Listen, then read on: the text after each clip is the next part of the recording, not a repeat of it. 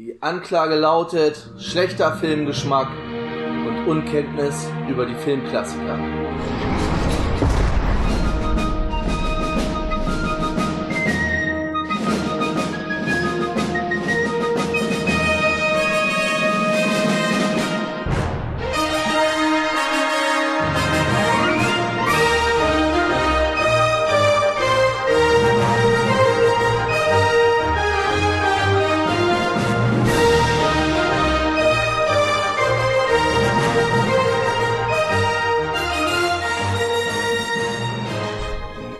Damit herzlich willkommen zurück im Knast, herzlich willkommen zurück zu Shawshank Lebenslang, unserem Police Academy Special Nummer 2. Ich bin der Tobi und heute mit mir dabei der Arthur.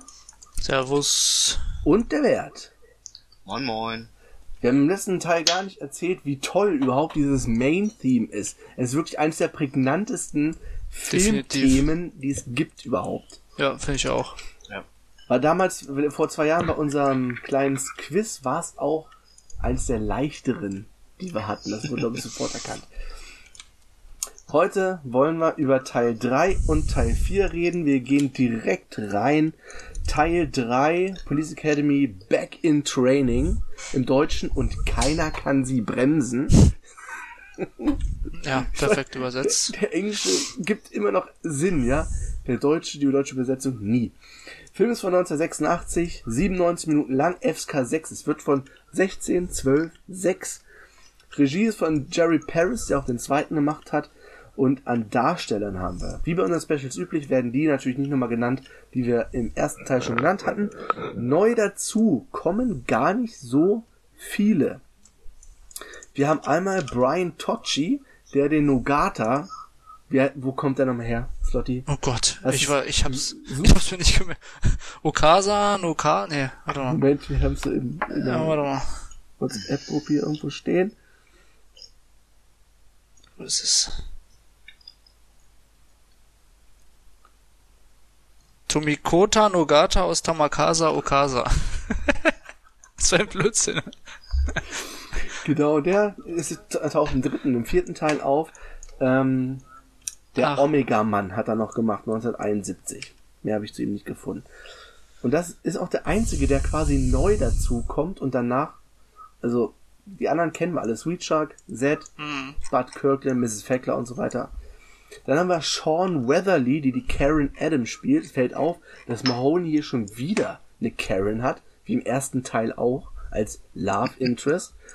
Die war 1980 Miss USA und Miss Universe und hat, vielleicht kennt sie der eine oder andere noch aus Baywatch, der ersten Staffel. Also die hatte eine feste Rolle bei Baywatch. Ich kann mich jetzt nicht an sie erinnern. Nee. Dann haben wir David Hubland, der den Hedges spielt, den wie Karen Thompson quasi in männlich, so aus reichem Haus quasi. Er hat danach, ich habe jetzt auch keinen weiteren Film von ihm gefunden. Und dann haben wir noch Ed Nelson, der ist 2014 gestorben, der hat den Gouverneur gespielt. Der hat vorher mitgespielt bei Urteil von Nürnberg und Schlacht um Midway und danach noch bei Jackie Chan is Nobody. Ich glaube, der ist von 98 oder so. So viel zum Cast von Teil 3. Relativ kurz. Worum geht's? Das wird uns... Wir sehen erstmal wieder die dunkle Stadt, diese Skyline von der dunklen Stadt mit der blauen Schrift und so weiter. Und wir sehen, dass sich Copeland, Blanks, Proctor und Mauser in einer Tiefgarage treffen. Und da bekommen wir auch schon erklärt, was in diesem Film Phase ist. Habt ihr, Jungs? Nehmt die dämlichen Brillen ab. Habt ihr eine Ahnung, wie viele Polizeiakademien es in diesem Staat gibt? Ist das eine Fangfrage, Sir? Selbst wenn es eine wäre, soll ich dir Entenhirn doch nicht verraten. 2 Akademien. Falsch. Meine V-Männer haben mich darüber informiert, dass eine davon eliminiert wird. Aber welche? Wenn ich das wüsste. Sie haben noch keine Entscheidung getroffen. Also, es geht darum, eine von diesen beiden Polizeiakademien im Staat wird platt gemacht. Es gibt einen Wettbewerb darum, oder eine Bewertungskommission wird eingesetzt, um das zu beurteilen. Und Mauser ist der Kommandant seiner eigenen Akademie und schleust die beiden, die sind ja bei... Lassard an der Akademie als Spitzel quasi ein, um das Ganze zu sabotieren. Das ist die ganze Story eigentlich.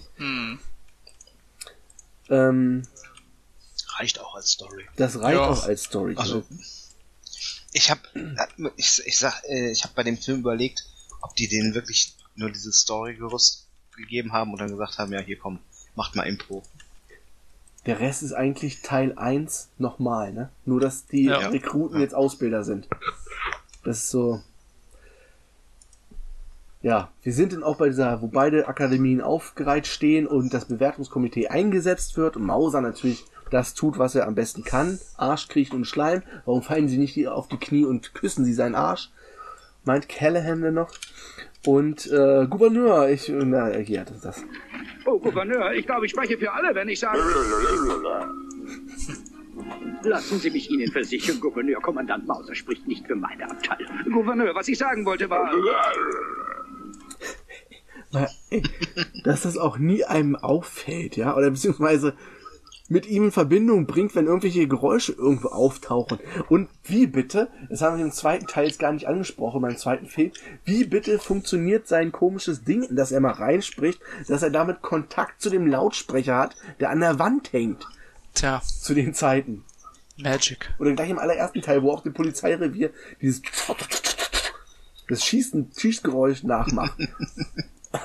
Das ist kein Lautsprecher irgendwo zu sehen. Magie. Ja, auf jeden Fall. Jones und Callahan sind schon Ausbilder an der Akademie und Lassard bestimmt, wir brauchen Mahoney und das alte Team.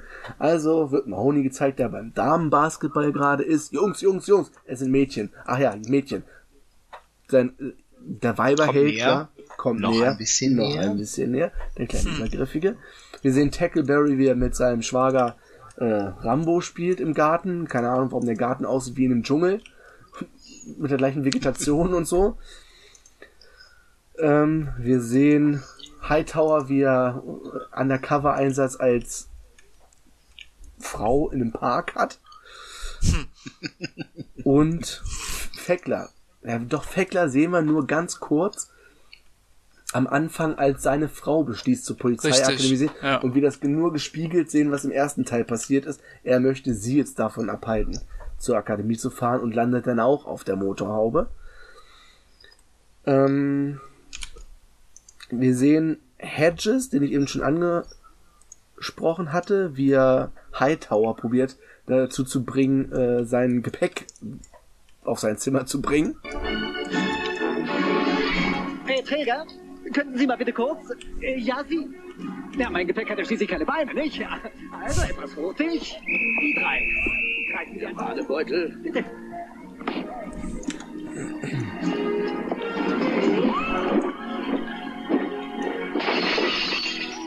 Der spinnt wohl.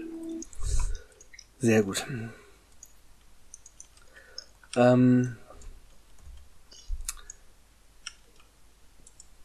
Währenddessen sehen wir schon, wie Sweet Chuck sich auf den Weg zur Polizeiakademie macht mit seinem Motorroller und den ganzen Verkehr hinter sich aufhält und von einem Fahrradfahrer noch überholt wird. Das ist ja nicht mehr der Tour de France. Was ich übrigens auch ziemlich häufig benutze. Und wir sehen, wie Mauser bei seinen Rekruten auf einmal Nogata findet. Sieht. Reisekarte bringen? Auf Ihrer Schulter. Was soll dieser Quatsch mit diesem Fu Manchu? Wir haben hier keinen Fu Manchu. Ich spreche von dieser abgebrochenen Kabel aus Fernost. Oh, der ist von einer japanischen Werkspionageeinheit abkommandiert worden. Er soll die Schnittmuster unserer Bastenmützen kopieren. Und am Ende fressen meine Kadetten vielleicht rohen Fisch. Wenn er den Burschen zu Lazar gibt, kann er seinen Goldfisch aus dem Glas angeln. Und vielleicht kann er den alten... zu Harakiri überreden. Aber nicht gleich Pearl Harbor, hm? Arigato, danke sehr. Was meint er mit Alligator? Ach ja. Man muss auch sagen... 80er. Aber wenn irgendwelche Leute sich rassistisch äußern, dann sind es auch immer die Bösen, ne? Ja. Es ist immer grundsätzlich Chad, also Copeland, Blanks oder so, oder Mauser halt. Die anderen sind eher nicht auf der Schiene. Er wird auf jeden Fall zu Lassard geschickt. Wir sehen die Kirklands, die auch dazukommen, weil Bud ist jetzt ja auch noch ein Teil, wieder auch zur Polizeiakademie. Und Nogata kommt dann auch gleich mit dem Taxi von Mausers Akademie angefahren und der Typ möchte $700 für die Taxifahrt haben. ein fröhliches Guten Morgen gepfiffen. Ich bin Officer Carrie Mahoney. Darf ich behilflich sein? Ja, der mit der Darmflasche auf dem Kopf versucht zu bescheißen. Ah, bis Zeit. Lesen Sie Uhr ab, die Lüge. Das ist völlig klar. Und Ihr Auto ist ein Pferd. Hören Sie mal, Sie mit Ihrer Uniform, Sie können ja gar nicht imprägnieren. Sehr wohl, das ist auch keine solche Uniform. Ich habe vor keiner Uniform Schiss. Dieser überaus kultivierte Gentleman sagt sehr unfreundliche Dinge über deine Mutter. Und außerdem hat er dem armen Kerl hier $700 für eine Taxifahrt berechnet. Ja, das heißt es. Sehen Sie sich Uhr an, die Uhr lügt nicht. So das Ding lügt nicht, die lügen nie. Das ist wirklich doof.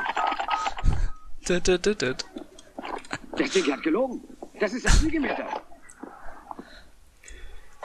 Ein freundliches Guten Morgen gepfiffen. Und natürlich, sie können mir gar nicht imprägnieren mit dieser Uniform. Fantastisch. Eine Szene habe ich noch vergessen. Sarah, die von ihrer Mutter dort abgegeben wird bei der Polizeiakademie, die spielt danach auch gar keine Rolle mehr. Es geht nur darum, dass nochmal Callahan eingeführt wird. Nur keine Sorge, Sarah. Wenn wir erstmal mit dir fertig sind, hast du Nerven wie Stahl. Eis in deinen Adern. Und zwei messingharte Möpse groß wie Kürbisse. So gut der Blick der Mutter.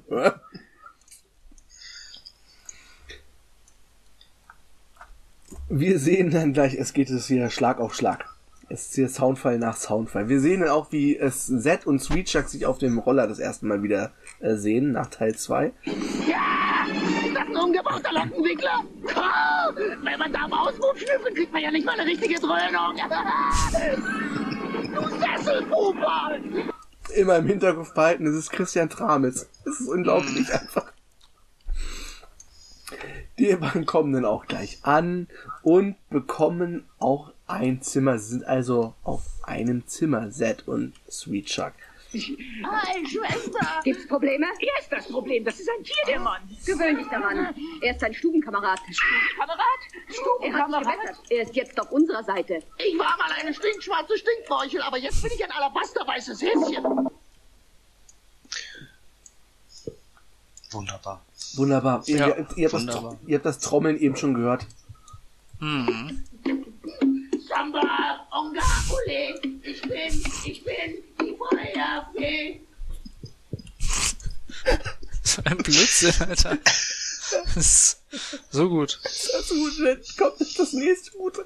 Die beiden werden ja von Copeland und Blanks gleich drauf angesprochen, was da los ist. Hallo Jungs, kennt ihr eigentlich das Lied Es kommt ein Biber, Butzemann? Ey, das ist so cool.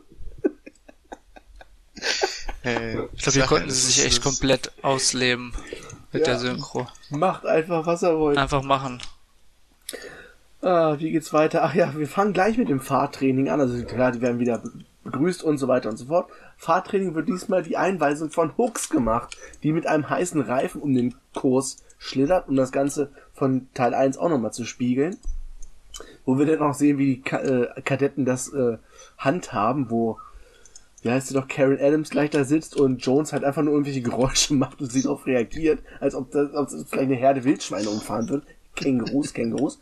Und Zed, wo sie den Schlüssel vergessen haben und Zed halt einfach den Wagen kurz schließt, wie es halt so gewohnt ist von der Straße. Dann sehen wir auch gleich ein bisschen Karate-Action. Der Lehrmeister von Jones, John Hurney, ist da und kämpft dann gegen einen Freiwilligen, Nogata. Er ist natürlich, klar, muss ja erst der Asiate, der Japaner, also muss er ja auch Kampfkunst beherrschen, ja. Es ist ja jeder mit Karate unterwegs in Japan, logisch.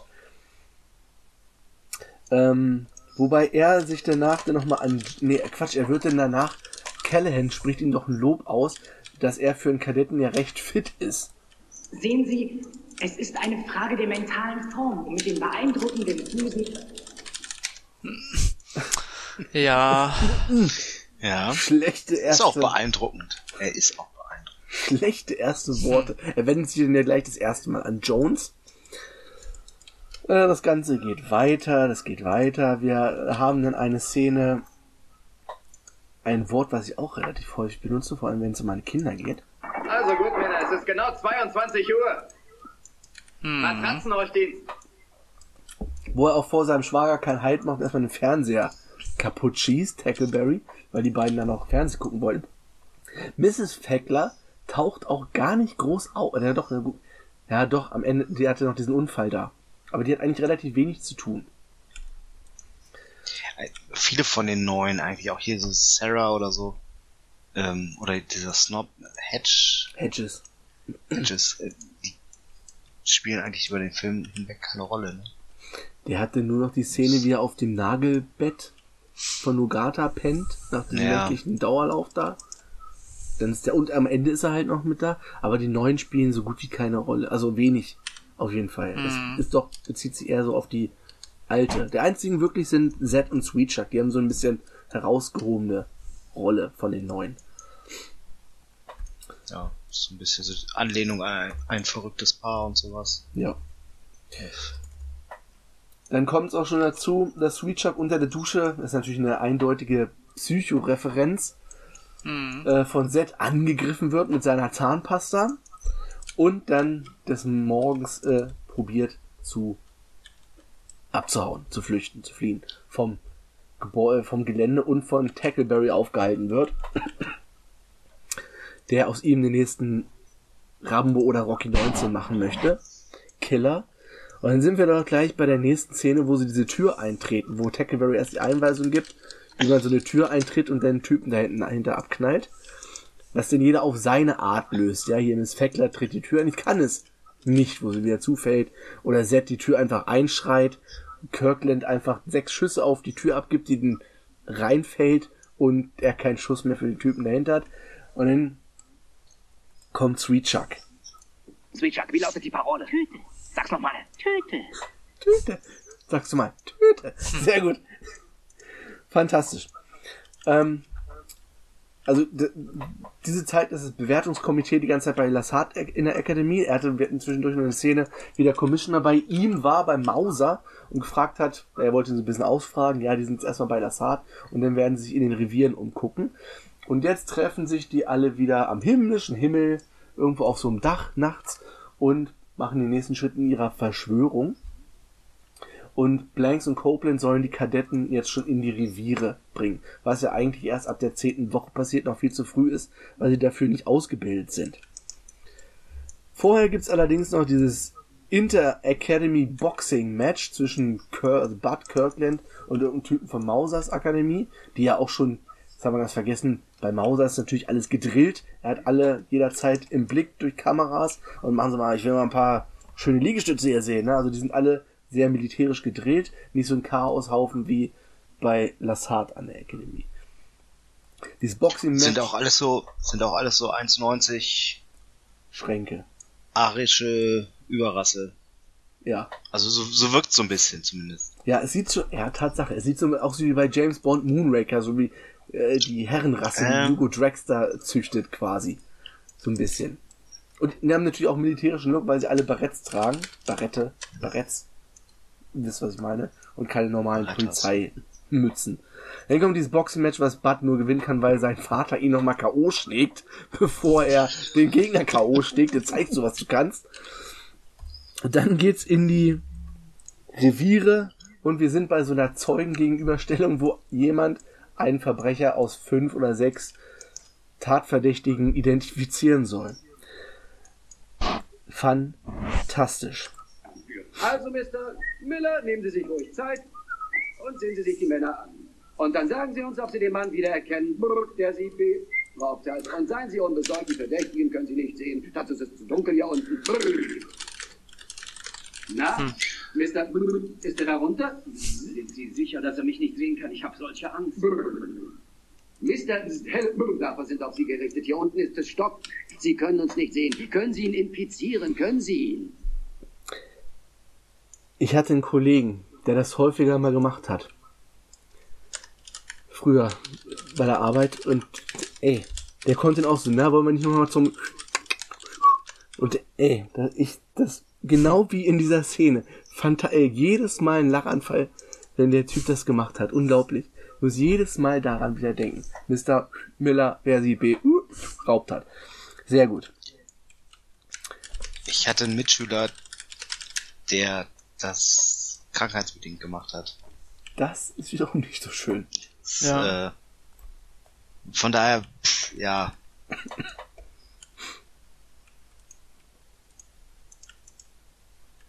Ja. Ja.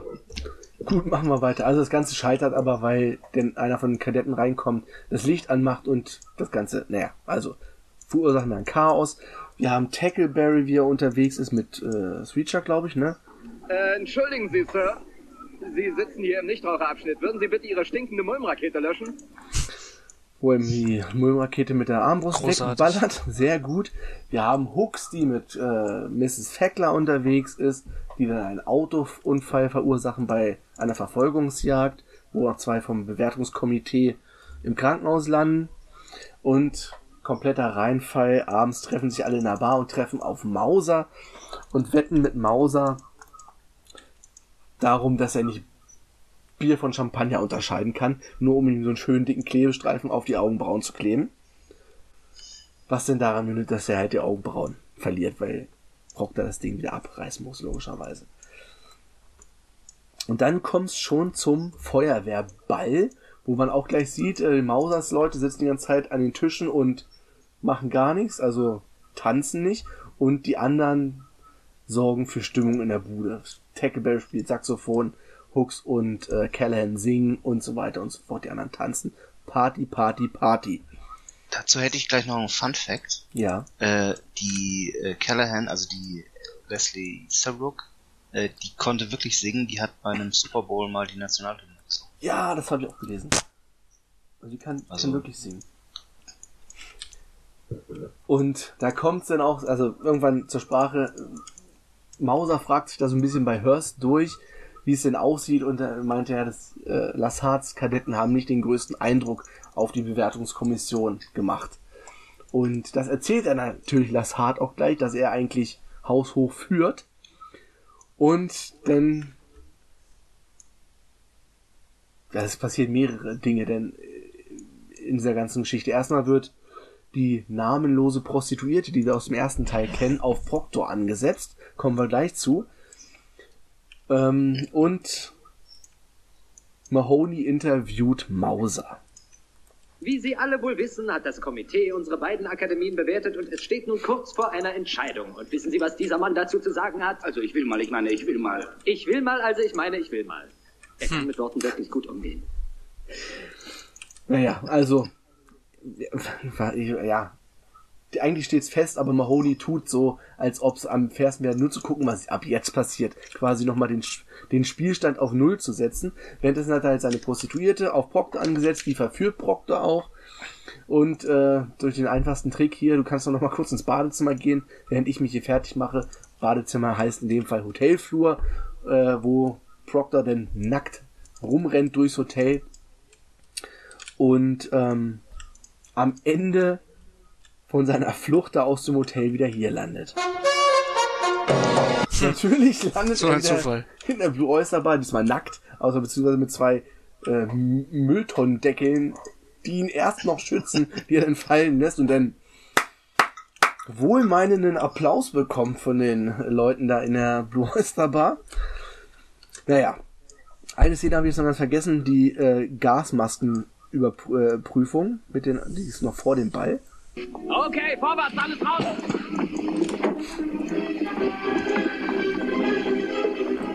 Alle vollzählig anwesend, alle gesund und munter. Ah! Oh, Mann, war das ein Genuss! Das nächste Mal kann nur ein bisschen mehr Natriumfluorid sein. Es ist nicht vor dem, der Ball kommt erst danach. Also, Moment. Ich habe hier zweimal Ball stehen. Eins ist der Ball war noch nicht. Das kommt vorher. Dann haben wir noch Nogata, der bei Callahan landet. Er holt sich erst noch Tipps und Tricks bei seinem Love Dr. Jones, Sigurd Frust, und kommt damit aber nicht weit. Also er landet am Ende auch mit Callahan im Bett, wie George Martin im ersten Teil. Es sind viele Spiegelungen hier zum ersten Teil.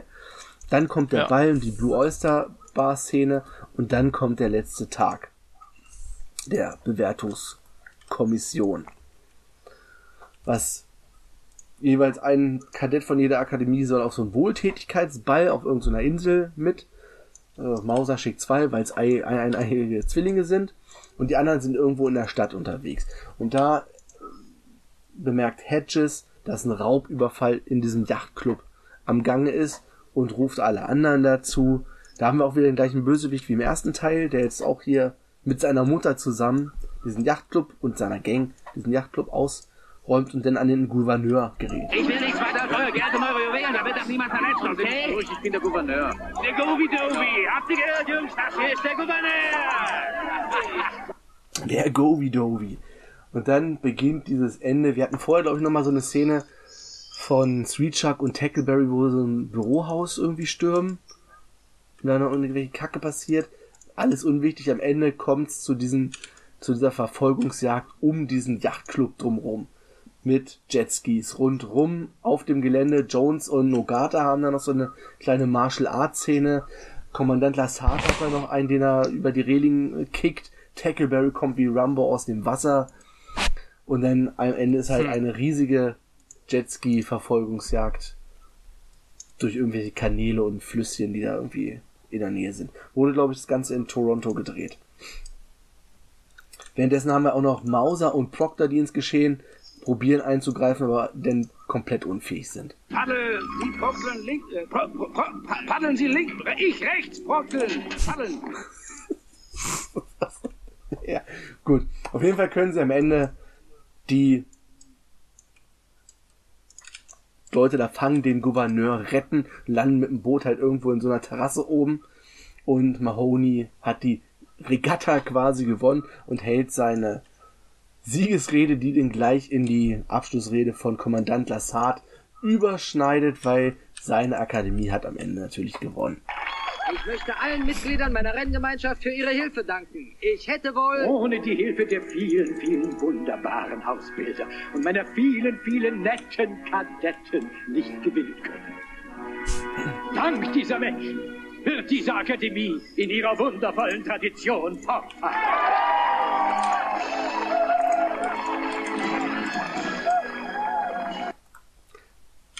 Und das war Teil 3. Jo. Also ja? Von den Sprüchen her auf jeden Fall Highlight. Ja. Fand ich. Ja, definitiv.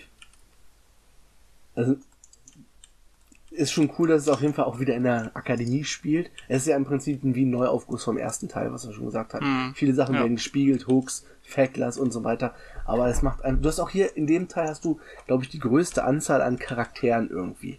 Da ist ja noch diese Szene, wo Hightower diese Hundeausbildung hat. Ja, mit dem Schäferhund, genau. Auch wieder so ein Spruch mit, sonst würdest du einen behandeln, wie man muss mit dem Hund umgehen, wie mit seiner Frau oder irgend sowas, sagt der Hightower noch irgendwie. Wenn man Angst vor seiner Frau hat, dann wird sie einem irgendwann die nassen Socken um die Ohren hauen oder irgend so einen dämlichen Spruch. Naja, also ich mag den unglaublich gerne, Teil 3. So viel schon mal vorweg. Ja. Und hat das beste Ende. Also der Schlussfight, sag ich mal, gefällt mir am besten von allen Filmen. Ja, doch ist es mit Abstand von allen der beste, das können wir schon mal sagen. Ja. Im ersten hast du eigentlich nur das Ende vom ersten ist irgendwie blöd. Also im ersten wird's ein bisschen doof ab dem Punkt, wo Mahoney suspendiert wird. Genau. Und dann dieser ganze Riot in der Innenstadt. Und im zweiten hast du halt den Endkampf in dem Versteck. Und im dritten hast du diese coole Verfolgungsjagd. Im vierten wird's auch schon wieder schlechter. Mit dieser Flugshow am Ende. Da kommen wir jetzt noch zu. Genau. Gehen wir weiter, wa? Gehen wir weiter. Teil 4, 1987, Police Academy 4, Citizens on Patrol. Wird also quasi das Thema auch schon im englischen Titel genannt. Deutsche Titel ist Und jetzt geht's rund. Sie macht sich Länge 88 Minuten, das kann ich nicht bestätigen. Ich glaube, der Film war schon nach 73 Minuten oder so zu Ende. Der ist verdammt kurz. Ja. FSK 6, Regie ist von Jim Drake. Und an Darstellern, hier haben wir noch zwei, die nochmal auftauchen. Wir haben Tab Thacker, der ist 2007 gestorben, der spielt den Tommy Conklin, House. Der taucht im 5. Teil nochmal auf. Er war eigentlich Ringer im griechisch-römischen Stil, also ist gar kein Schauspieler gewesen. Und Billy Bird, die ist 2002 gestorben, die hat die Mrs. Feldman gespielt. Die taucht im 6. Film nochmal auf. Billy Bird, aber in einer anderen Rolle. Da ist es Mrs. Stanwyck. Ist aber die gleiche Schauspielerin. Wir kennen sie aus Kevin allein zu Haus. Das ist die Oma in Frankreich am Flughafen, die Ohrringe, die und so weiter haben will. Ja, das kam mir bekannt vor. Ja. Mhm. Und dann hat er bei Kevin mitgespielt und dann gleich bei... Nächster Film war Dennis. Oh, Kevin Dennis, so steht es in ihrer Filmografie. Großartig. Die einzigen, die nochmal auftauchen, dann haben wir Sharon Stone als Claire Madsen, also auch das Love Interest von Mahoney wieder. Ja, Sharon Stone, Action Jackson, Total Recall, Basic Instinct, Casino. Kennt jeder. Also ich glaube, das ist eine der größten Schauspieler in der ganzen Reihe. Vielleicht Teil 7 hat er noch zwei, die da vielleicht rankommen. Mhm. Dann haben wir Brian Becker als Arnie, auch keinen weiteren Film. Wir haben David Spade, der den Kyle spielt, das ist der Blonde von den beiden. Saturday Night Live und sehr, sehr viele Adam Sandler Filme, Kindsköpfe und so. Der gehört wohl zu dieser Clique um Adam Sandler und Kevin James mit, also die Larry und die ganzen Filme von Adam Sandler in letzter Zeit. Dann haben wir Derek McGrath, der spielt den Butterworth, den Anwalt. Wir haben Corinne Bohrer, die spielt Laura, das Love Interest von Zed. Und Tony Hawk spielt auch mit. Was? Lol. Hast du nicht erkannt? Ich hab den auch nicht erkannt. Nee. Er ist bei den Skatern mit dabei. Ja, hab ich mir schon gedacht. Ich hab's auch nur im Abspann gesehen. Ja. Das war natürlich auch weit vor seiner berühmtesten Zeit. Ja, wir haben es eben schon gehört. Es geht um das BGP-Programm, Citizens on Patrol, COP im Original natürlich. Das halt, Lassard hat die grandiose Idee, als erster auch eine Bürgerwehr oder sowas aufzustellen und Zivilisten so ein bisschen auszubilden, damit sie, damit die Verbindung zwischen Polizei und Bürgern besser wird und dass die Polizei auch noch mehr Ohren und Augen auf der Straße hat. So. Und ja. Dann geht's los, ne? Genau, Lassard weist seine Leute ein. Er selber kann sich nicht um die Umsetzung kümmern. Er ist bei so einem Polizeiseminar in England. Und die anderen sollen das hier für ihn deichseln. Und dafür wird Captain Harris eingesetzt. Nee, der Film fängt erstmal anders an. Wir müssen erstmal fängt der Film, was der ganze Film hat sehr viele lange Musikszenen. Du hast am Anfang dieses Fahrt, wo Jones und Mahoney zur Akademie fahren, wo erstmal 4 Minuten Musik läuft und die einfach nur durch die dunkle Stadt fahren. Du merkst also, das Drehbuch ist dermaßen dünn, dass sie noch sehr viele Passagen einfach nur so eine Musikmontagen laufen haben. Wir haben diese Skate-Szene, die danach noch kommt. Am Ende haben wir noch dieses mit Zed und seiner Dings, wo sie da irgendwie Musik hören und aufeinander zulaufen.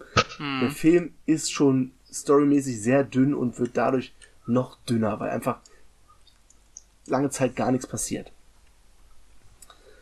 Ja. Auf jeden Fall sind wir dann auch das erste Mal, ich hatte es erzählt, im ersten Teil Mauser, also Art Metrano konnte nicht, der sollte eigentlich wieder auftauchen als Mauser, er hatte vorher einen Unfall, ist von der Leiter gefallen und konnte nicht, also wurde Harris wieder zurückgeholt, also George W. Bailey, und hat wieder seine Rolle als Harris gespielt.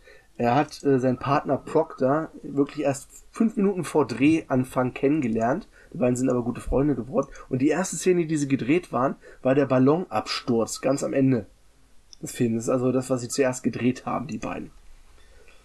Er hat jetzt sein eigenes Revier. Und da treffen wir auch das erste Mal auf Harris. Captain Harris, der liebe Commissioner Hurst ist da. Wollen Sie ihn sehen? Nein. Er soll den Keller ausfegen. Sage ich ihm, Sir. Hey, Proctor! Ja, Sir? Schicken Sie den Commissioner rein, aber sofort. Haben Sie nicht gesagt, er soll den Keller ausfegen? Ich töte Sie! Wir merken schon, er ist zu Proctor schon ein bisschen anders als Mauser. Mauser hat ihn auch nicht gerade für voll genommen, aber Harris ist doch sehr beleidigend Proctor gegenüber. Jedenfalls werden denn diese ganzen Leute in die Communities geschickt, um Leute irgendwie zu suchen für das BGP-Programm. Und wir haben auch Zed, der in so einer Damenrunde irgendwie auftritt. In so einer Kirchenleserunde, keine Ahnung, was das sein soll. Und da einen Vortrag hält. Lesezirkel. Danke vielmals, vielen Dank.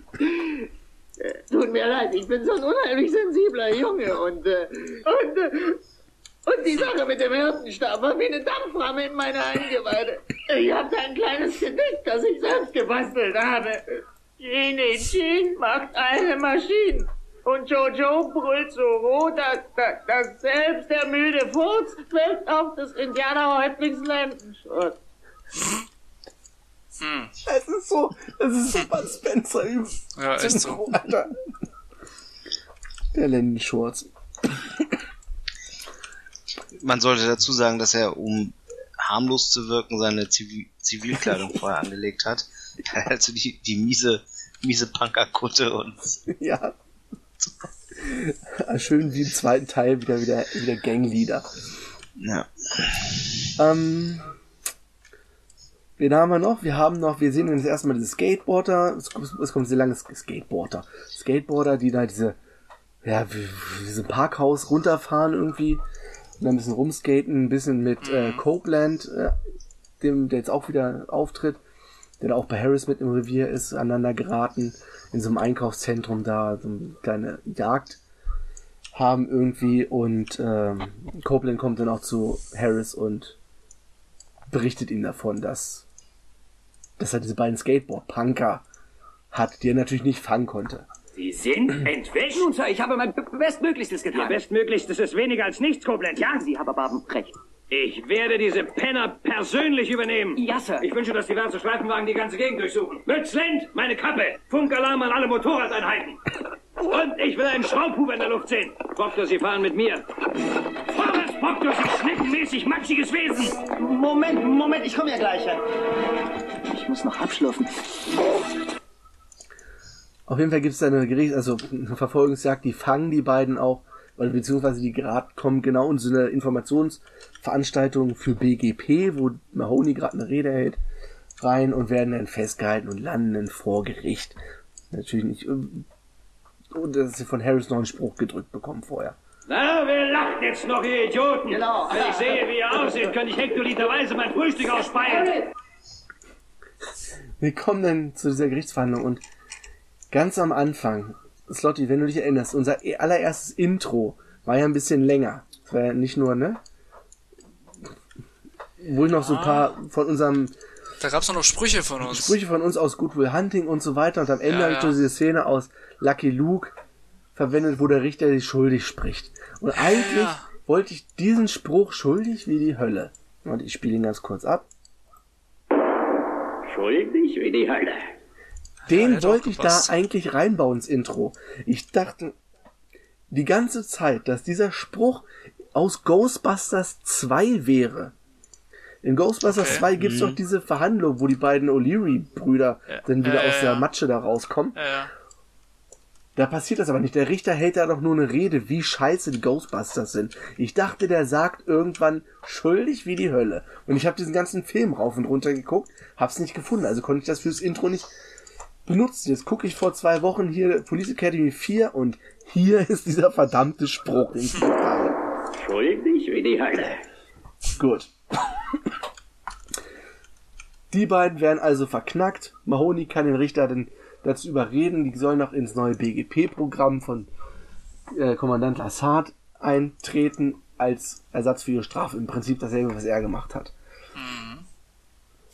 Dem stimmen dann auch zu. Die beiden sind also auch dabei. Tackleberry ist dann bei Mrs. Feldman im Altenheim, um sie zu holen, weil sie Interesse bekundet hat. Und dann kommt eine Szene, die auch jeder von uns schon mal irgendwie erlebt hat. Wir suchen eine Mrs. Feldman. Kennen Sie sie? Ja.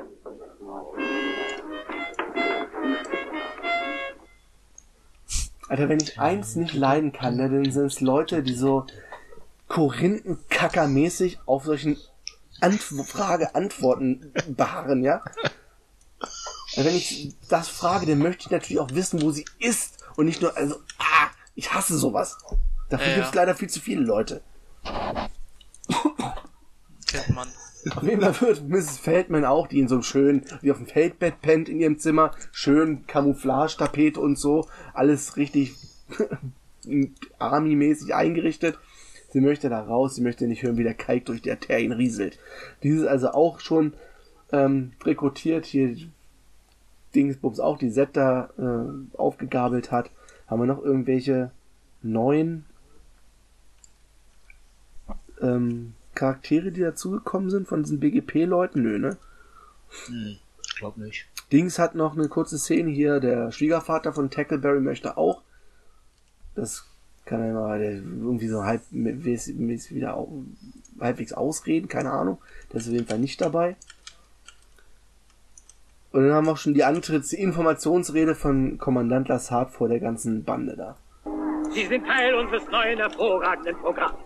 Ich nenne es... BGP. Genau, Bürger auf Patrouille. Bürger auf Patrouille. Bürger auf Patrouille. Bürger auf Patrouille.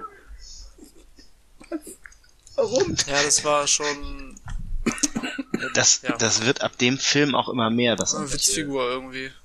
Ja. Irgendwelche Buchstaben verdreht werden und sowas. Ja, das wird besonders nochmal schlimmer ab dem nächsten und dem übernächsten Film. Hm. Wo denn fast alles mit irgendwelchen Buchstaben verdrehen. Gerade Proctor, der kriegt kaum noch einen richtigen Satz raus. Auf jeden Fall beginnt er in dieser Ausbildung. Harris wird während der Abwesenheit von Kommandant Lassard als Leiter dieses Programms eingesetzt. Und alle wissen natürlich von den Ausbildern, der hat da was gegen, weil das vorher schon mal bei dieser Gerichtsverhandlung hat fallen lassen. Dann gibt es noch ein bisschen Beef da mit den Ausbildern, wo Hightower noch diese ganzen Umkleideschränke dominomäßig umstößt. Und die Ausbildung beginnt. Tackleberry referiert über Pistolen. Sie müssen eins werden mit dem Revolver. Fühlen Sie den Revolver. Streicheln Sie ihn. Streicheln Sie ihn. Großartig. Callahan ist ja auch wieder dabei. Die macht denn Lebensrettung am Pool. Was vorher erst, wo Arnie irgendwie mit dem Fahrrad fährt, auf so ein Trainingsfahrrad fährt und der in den Pool fährt und auf dem Poolboden dann weiterfährt und Seth ihn dann da rausrettet. Dann springt natürlich Callahan mit so einem weißen, transparenten T-Shirt da rein. Wer möchte mich retten? Man sieht natürlich alles oben rum und die ganze Meute springt hinterher, um sie zu retten.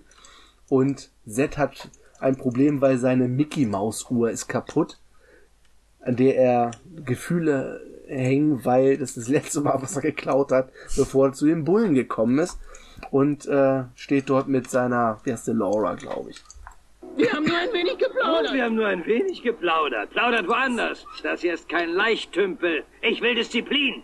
Hab ich mich deutlich ausgedrückt, Seth? Disziplin! Hallo. Was? Er sagte nur Aloha. Aloha. Nein, ich habe gesagt, er ist ein Arschloch. Ein Schwimmbecken, großes Arschloch, oder? Mhm. Ja, wir haben dann noch die Szene, wie Mrs. Feldman ein paar Ballerchen aus Tags Waffe rausknallt und zu Rambo Kumpel sagen kann. Was haben wir noch? Es findet dann wieder eine Party statt. Diesmal sind allerdings Proctor und Harris diejenigen, die... Das ist auch merkwürdig, weil Proctor im zweiten Teil ja die Adresse von der Blue Oyster Bar kannte. Wenn ihr euch erinnert, im zweiten Teil, da hat doch Hooks irgendwie, als diese Tumulte waren, in der Blue Oyster Bar, und da meint Proctor, das ist in der Howell Street oder irgendwie sowas. Also er müsste ja eigentlich wissen, dass das da ist. Wie auch immer. Die beiden landen in der Blue Oyster Bar auf jeden Fall. Was halten Sie davon, Sir? Vielleicht ist das Meeresfrüchtesalat. Ich werde Ihnen gleich was früchten. Was gibt's da zu glotzen, du Paradetunte? Pass mal auf, ich gehe mich hier umziehen, dann spielen wir Räuber und Gendarme in meinem Bett. Eine widerwärtige Schleimhöhle. Platz da!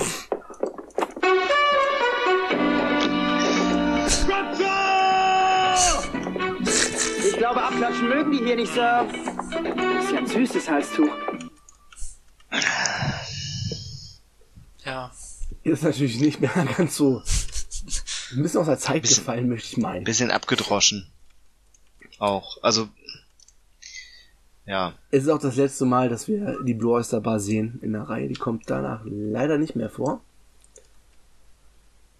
Ja, wie geht's weiter? Es ist alles ein bisschen konfus. So kann man wohl am besten sagen. Wir haben den Arnie, Kyle und Tommy, also Haus, die denken, dass sie die geilsten wären, die nochmal von Zed und Sweetshark zurecht. Zed und Sweetshark sind ja jetzt auch Ausbilder, nachdem sie im letzten Teil noch Kadetten waren.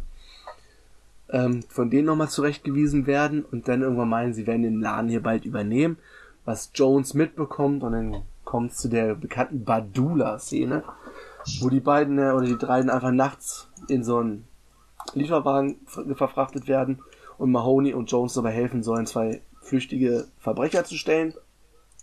Das sind dann Badula, also Hightower mit so einer Rasterperücke auf und Brille und so einem Mantel und sein toter Bruder halt, der in so einem Sack ist. Und während die da hinten gerade zusammen mit denen zurückfahren, fängt Badula an mit seinem Voodoo-Gemurmel, ja. Recht bekannt die Szene eigentlich, bis dann die Motorsäge angeht. Lasst mich raus! Lasst mich raus!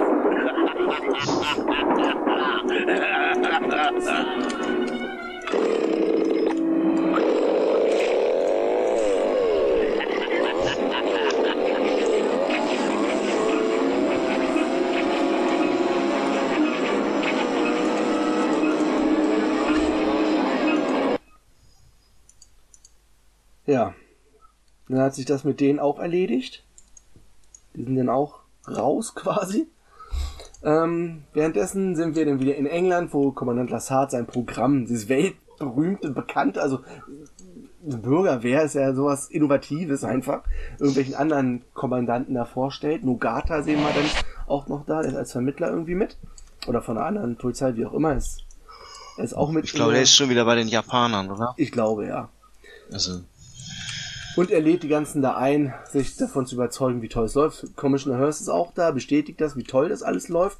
Und dann sind wir wieder zurück in der Stadt und dann ist die Kacke am Dampfen, die machen alles falsch. Also wir haben dann Mrs. Feldman, die diese Undercover-Aktion da auf diesem komischen Hehlermarkt irgendwie zunichte macht, weil die BGP-Leute da eingreifen, obwohl das eine überwachte Operation der Polizei war. Und ja, daraufhin wird das ganze Programm unterbrochen. Weil zu dem Zeitpunkt kommt dann Lassard auch wieder und da die so einen Schaden angerichtet haben, wird das Programm erstmal unterbrochen. Vorher hat man noch eine Szene, wo die in diesem Pool da noch so eine kleine Party gefeiert haben und Verwandte und so weiter eingeladen haben und Mahoney nochmal den Trick mit dem Megafon macht. Diesmal ist keine Farbe, sondern schön Sekundenkleber und dann Harris einfach so das Unterteil vom Megafon halt um die Lippen drumherum kleben hat, was ihm dann mit dem Schweißbrenner entfernt werden muss. Hi, Sir. Wie fühlen Sie sich? Ich muss warten, bis dieser Knebel seine Wirkung verliert. Ich habe das nicht ganz verstanden. Sie sagten, dass Ihre Leber eine Zirrhose gebiert? Also Vorsprung, das Programm wird unterbrochen, alle sind da zu Besuch, um sich das da anzugucken. Und Proctor macht den Fehler, bei den Gefangenen, bei den Ninjas unten zu gucken. Und da spielen zwei gegenüberliegende Zellen gerade Simon sagt. Simon sagt, 5 Schritte zurück!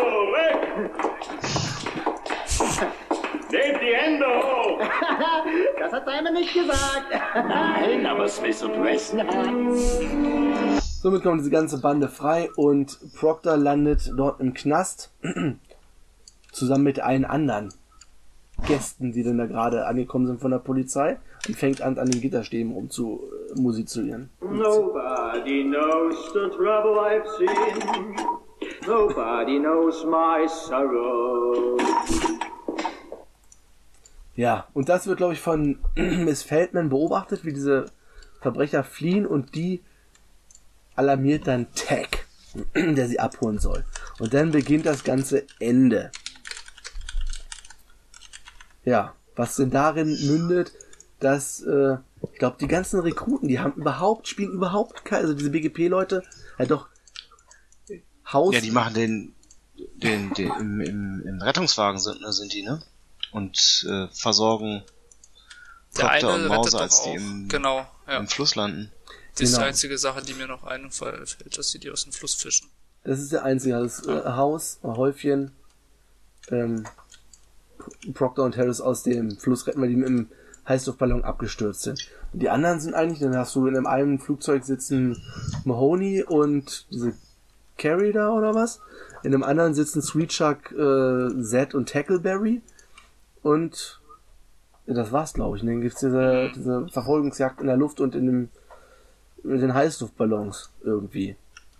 Gentlemen, darf ich mal kurz in Ihrer Ballonführerpappe blättern?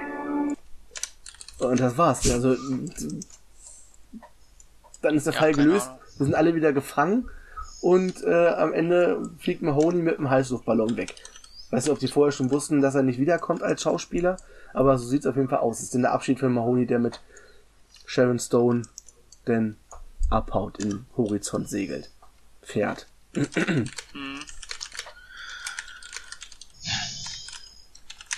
Sehr schwacher Film. Ich weiß nicht, irgendwie, ja. Fehlt mir da auch irgendwas, oder irgendwie ist der Funke nicht übergesprungen bei mir. Ich fand den schon anders. Ich kann kurz was vorlesen. Die Geschichte des Films weist einige Ungereimtheiten auf, was vor allem daran liegt, dass der Film für die Kinofassung erheblich gekürzt wurde. Für das amerikanische Fernsehen gab es aber eine etwas verlängerte Version. Das Kürzen von Filmen ist zwar üblich, aber bei Police Academy 4 hat es auch zur Folge, dass relevante Zwischenstücke der Handlung komplett verloren gingen. Okay. Die Absicht von Tackleberrys Schwiegervater Max Kirkland, auch bei BGP teilzunehmen, führt in einer Szene zu einem Disput, dessen Ausgang offen bleibt. Dieser Handlungsstrang wird nicht weiterverfolgt. Wir wissen gar nicht, ob der damit teil ist. Wird einfach gesagt und dann ist Ende. Der Anwalt Butterworth, der am Anfang die Skateboarder Arnie und Kyle vertritt, erscheint später als Teilnehmer von BGP. Dieses wird im Film nicht erklärt, da eine Szene, in der von Mahoney und Jones angeworben wird, rausgeschnitten wurde. Die BGP-Teilnehmer erscheinen im letzten Drittel des Films kaum noch. In diesem Teil sind fast nur die altbekannten Hauptfiguren zu sehen. Es wird an keiner Stelle erklärt, welche Arbeit die Bürger im Rahmen des Programms versehen sollen. Es wird nicht erklärt, wieso das politisch gewollte Programm von einem Captain geleitet werden soll, der ein Gegner dessen ist. Dass Mahoney mit der Journalistin Madsen anbandelt, wird nur punktuell verfolgt. Das liegt auch daran, dass eine mehrere Minuten lange Szene, wo sich die beiden in Madsens Haus näher kommen, der Schere zum Opfer fiel. Gegen Ende des Films, als Sweet Shark und Zed aus dem Flugzeug fallen, sieht man das Flugfeld aus Sicht der beiden. Dort stehen die blau-gelbe Maschine von Mahoney und Madsens und die rote Maschine der flüchtigen Verbrecher am linken Bildrand bereits wieder am Boden, obwohl beide Maschinen im Film erst kurz darauf landen. Naja gut, das ist jetzt ein Anschlussfehler. Aber es wurde halt massiv geschnitten, deswegen, warum auch? Also warum? Du hast dreimal so eine lange Musikszene da mittendrin, die einfach total unnötig ist. Da hättest du auch einfach Handlung unterbringen können. Also. Ja. Tja, vielleicht haben sie sich einfach keine Gedanken mehr darüber gemacht, weil sie einfach nur irgendwie Programm abgespult haben, keine Ahnung. Also liegt vielleicht auch daran, irgendwie der dritte und der vierte sollten ja eigentlich direkt hintereinander gedreht werden und der Regisseur vom dritten ist ja dann gestorben. Dadurch hat sich das natürlich alles verzögert. Und auch nur dadurch, dass sich das verzögert hat, konnte ja dann Mauser von der Leiter fallen und musste durch Harris ersetzt werden. Ja. Also. Vielleicht führt er eins zum anderen. Genau. Wir haben jetzt auch.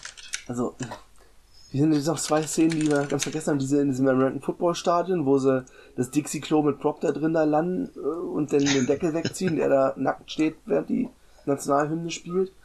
Und Jones und Nogata haben ja noch diesen Ninja-Kampf auf diesem Schiff mit Callahan, glaube ich. Das ist... Nee. Also der Film ist wirklich nichts. Gar nichts. Gar nichts. Ja, das stimmt, aber... Ja. Du hast hier ein paar Ranking später. Du hast hier ein paar gute Sprüche. Gut, dann würde ich sagen, war's das für Special Nummer 2. Und wir hören uns in zwei Wochen wieder zu unserem großen Finale hier und bis dahin macht's gut. Macht es gut. Ciao, ciao.